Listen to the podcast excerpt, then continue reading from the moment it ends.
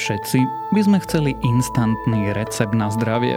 Ideálne dokonca v tabletke, bez práce.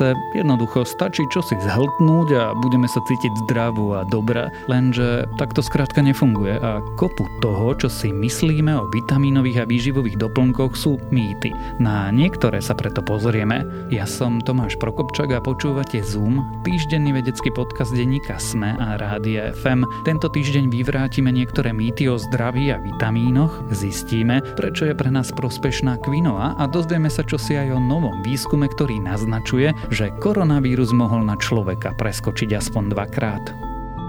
Vyskúšaj to, je to veda! Už 24. septembra zažiješ vedu online na Európskej noci výskumníkov. Môžeš sa tešiť na interaktívne live štúdio plné pokusov, prezentácií a diskusí. Sprievodný program a súťaže o vecné ceny prebiehajú už počas celého septembra. Vidíme sa online 24. septembra a bude to veda. Všetky informácie nájdete na nocvyskumnikov.sk.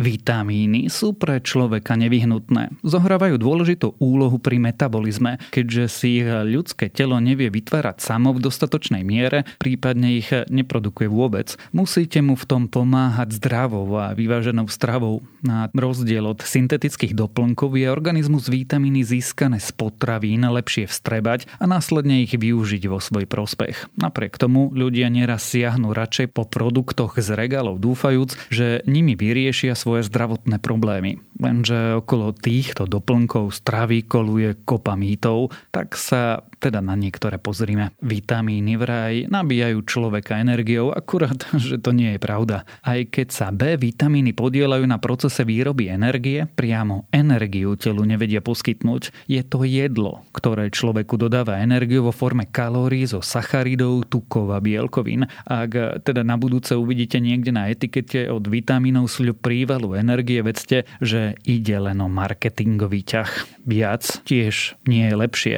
Je klamstvom tvrdiť, že vitamíny sú bezpečné, a to bez ohľadu na ich dávkovanie. Vitamínmi sa možno aj predávkovať. Napríklad vitamín B6 môže pri dlhodobom užívaní vo vysokých dávkach vyvolať neurologické problémy, zatiaľ čo viac ako 2 gramy vitamínu B3 za deň môžu poškodiť pečeň. Ďalšie tvrdenie hovorí, že vitamíny a minerály chránia srdce. Štúdie však nič také nepotvrdzujú. Vedci preskúmali klinické štúdie zahrňajúce 100 000 osôb, ktorým boli podávané vitamíny alebo placebo. Nenašli žiaden významný prínos doplnkov stravy pre zdravie srdca. Za jednu z možných výnimiek označili iba omega-3 mastné kyseliny. A chráni C pred prechladnutím.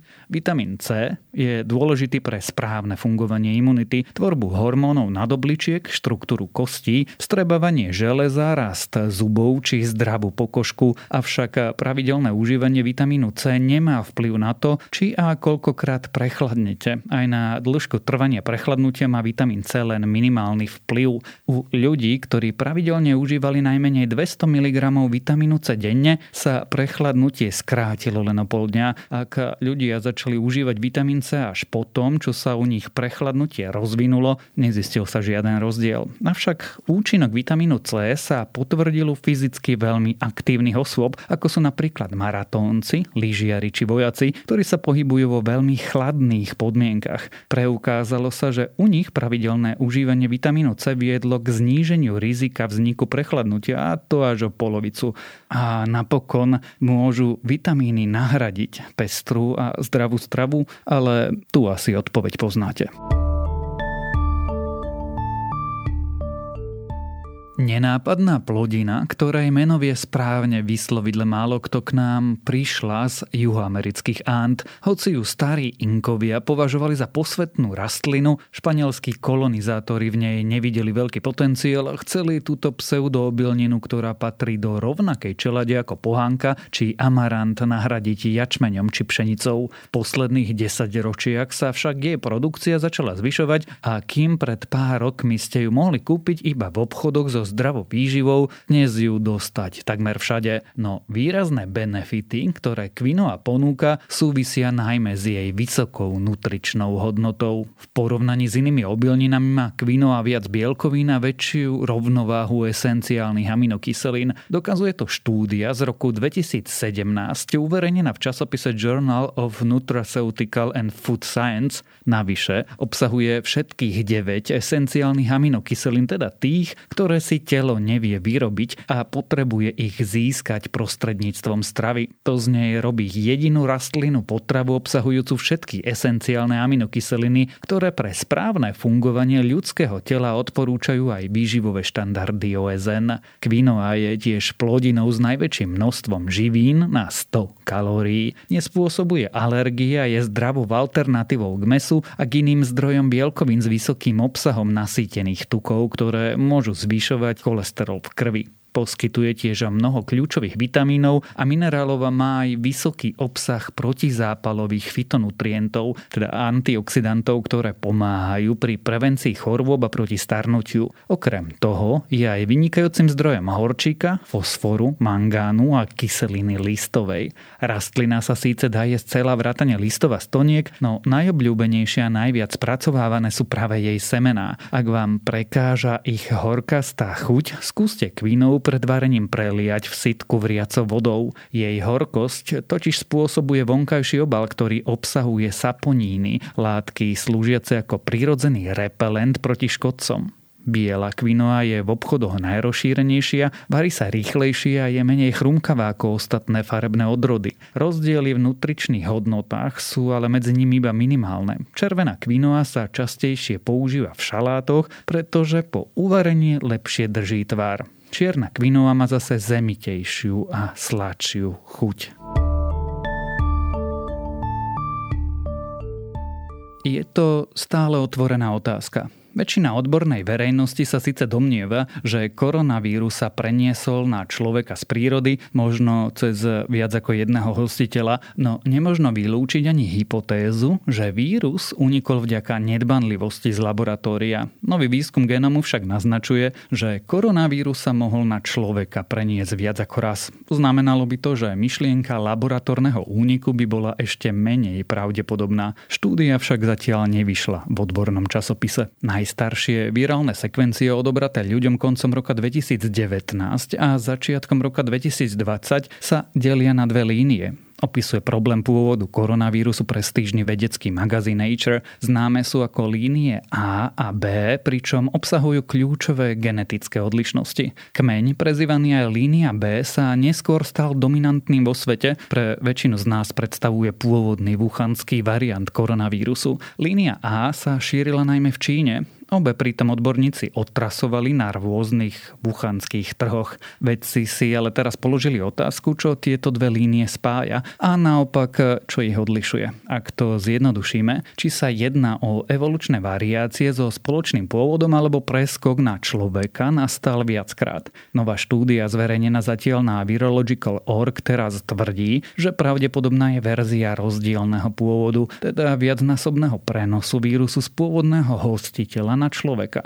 Výskum totiž ukazuje, že línie A a B sa líšia v kľúčových nukleotidoch. Vedci sa pritom dlho domnievali, že tieto variácie boli len akési medzikroky, ktoré v skutočnosti línie spájajú v ich spoločnej evolučnej ceste. Hĺbšia analýza vzoriek vírusu spred februára 2020 však ukázala, že génomy obsahujú aj ďalšie mutácie. Tieto mutácie sú špecifické a nemôžu predstavovať akýsi medzistupeň. Navyše sa zdá, že pri pôvodnom sekvenovaní vzoriek vírusu mohlo dôjsť k chybám, ktoré celý príbeh koronavírusu ešte viac zamotali. Ak ukážete, že A a B sú dve odlišné línie a odohrali sa aj dva prenosy, okrem iného ste vyvrátili myšlienku, že vírus pochádza z laboratória, dodáva preto pointu pre Nature virológ Robert Gary. Odborná komunita ale upozorňuje, že výsledky sú zatiaľ predbežné. Štúdia musí ešte prejsť najskôr riadnym recenzným procesom a potom by ju mal zverejniť odborný časopis. Zároveň by sa výskumníci mali znovu pozrieť na pôvodné vzorky nového koronavírusu a nespoliehať sa toľko na databázy. Otázkou ale je, či Čína vedcov k týmto vzorkám pustí.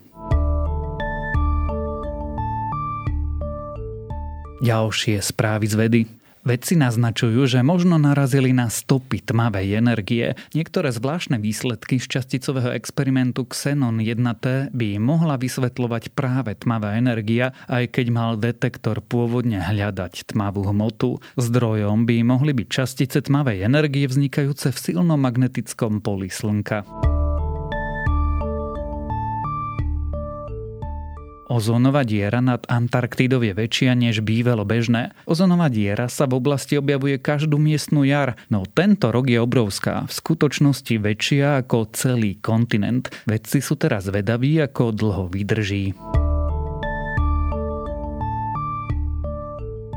Kozmické žiarenie dokáže postupne rozložiť medzihviezdne objekty, okrem azda tých najväčších. Takáto erózia obmedzuje životnosť telies, ktoré môžu prežiť oveľa kratšie, než sme sa pôvodne domnievali. Tiež by to mohlo znamenať, že telesá ako Oumuamua boli pôvodne väčšie, keď svoju medzihviezdnu púť začínali.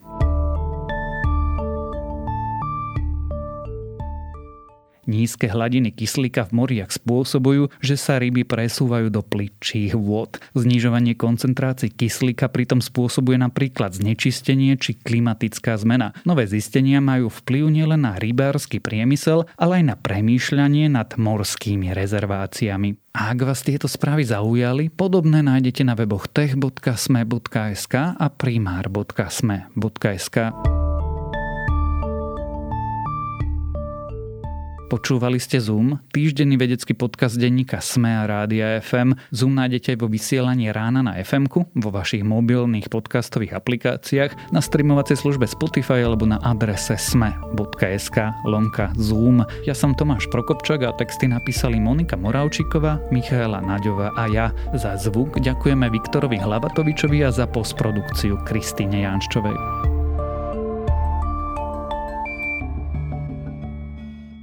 Vyskúšaj to, je to veda.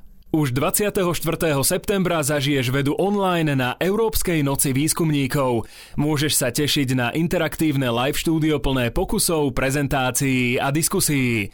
Sprievodný program a súťaže o vecné ceny prebiehajú už počas celého septembra. Vidíme sa online 24.